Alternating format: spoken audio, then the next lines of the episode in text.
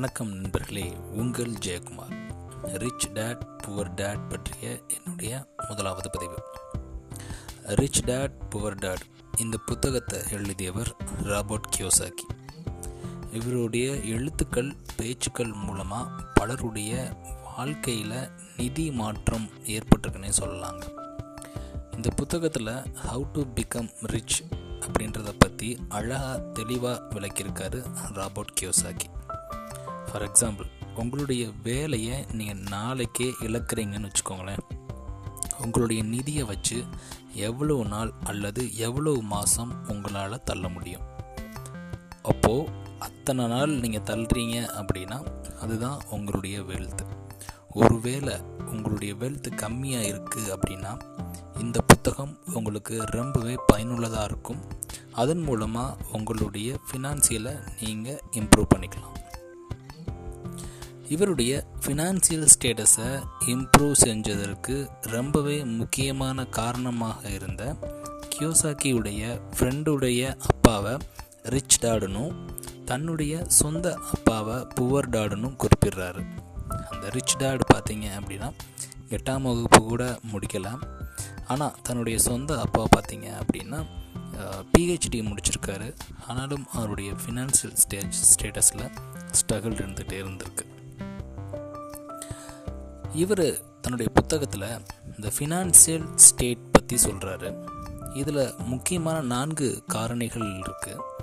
ஒன்று income, expensive, asset, அப்புறம் liability.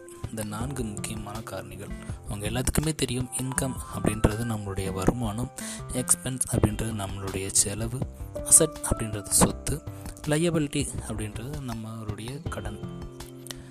So இந்த அசட் அண்ட் லையபிலிட்டியை ரொம்ப சிம்பிளாக எக்ஸ்பிளைன் பண்ணணும் அப்படின்னா, உங்களுடைய கைக்கு பணம் வந்துச்சு அப்படின்னா அது அசட்டுங்க.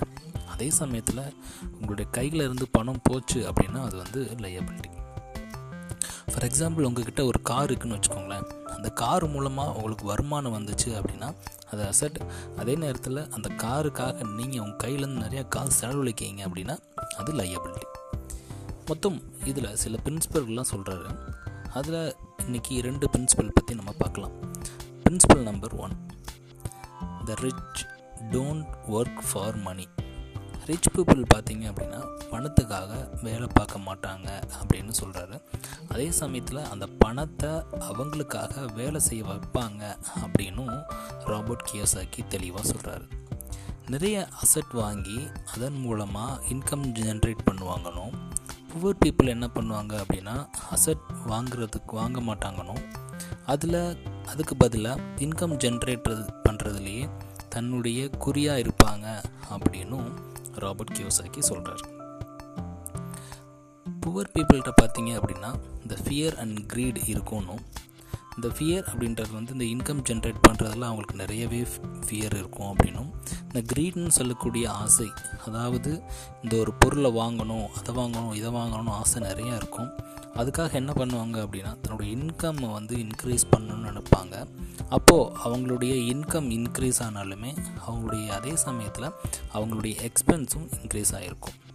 ஸோ அவங்களால ஒரு அசட் அப்படின்ற விஷயத்தை நோக்கி அவங்களால போகவே முடியாது. இதுதான் பிரின்சிபல் நம்பர் 1. பிரின்சிபல் நம்பர் 2 என்னென்னு பார்த்தீங்க அப்படின்னா ஃபினான்சியல் லிட்ரஸி. நீங்கள் எவ்வளோ தான் சம்பாதிச்சாலும் ஃபினான்சியல் இன்டெலிஜென்ட் இல்லை அப்படின்னா பணம் உங்கள் கையில் இருக்காது அப்படின்னு ராபர்ட் கியோசாக்கி சொல்கிறாரு. Wealth equal to how much money you keep, இதுதான் அவர் சொல்கிற தாரக மந்திரம். ஸோ லயபிலிட்டியை கம்மி பண்ணிவிட்டு அசட்டை இன்க்ரீஸ் பண்ணுங்கள் அப்படின்றதான் இந்த பிரின்சிபல் நம்பர் 2. நன்றி நண்பர்களே, மீண்டும் நாளை இன்னொரு பதிவில் உங்களை சந்திக்கிறேன்.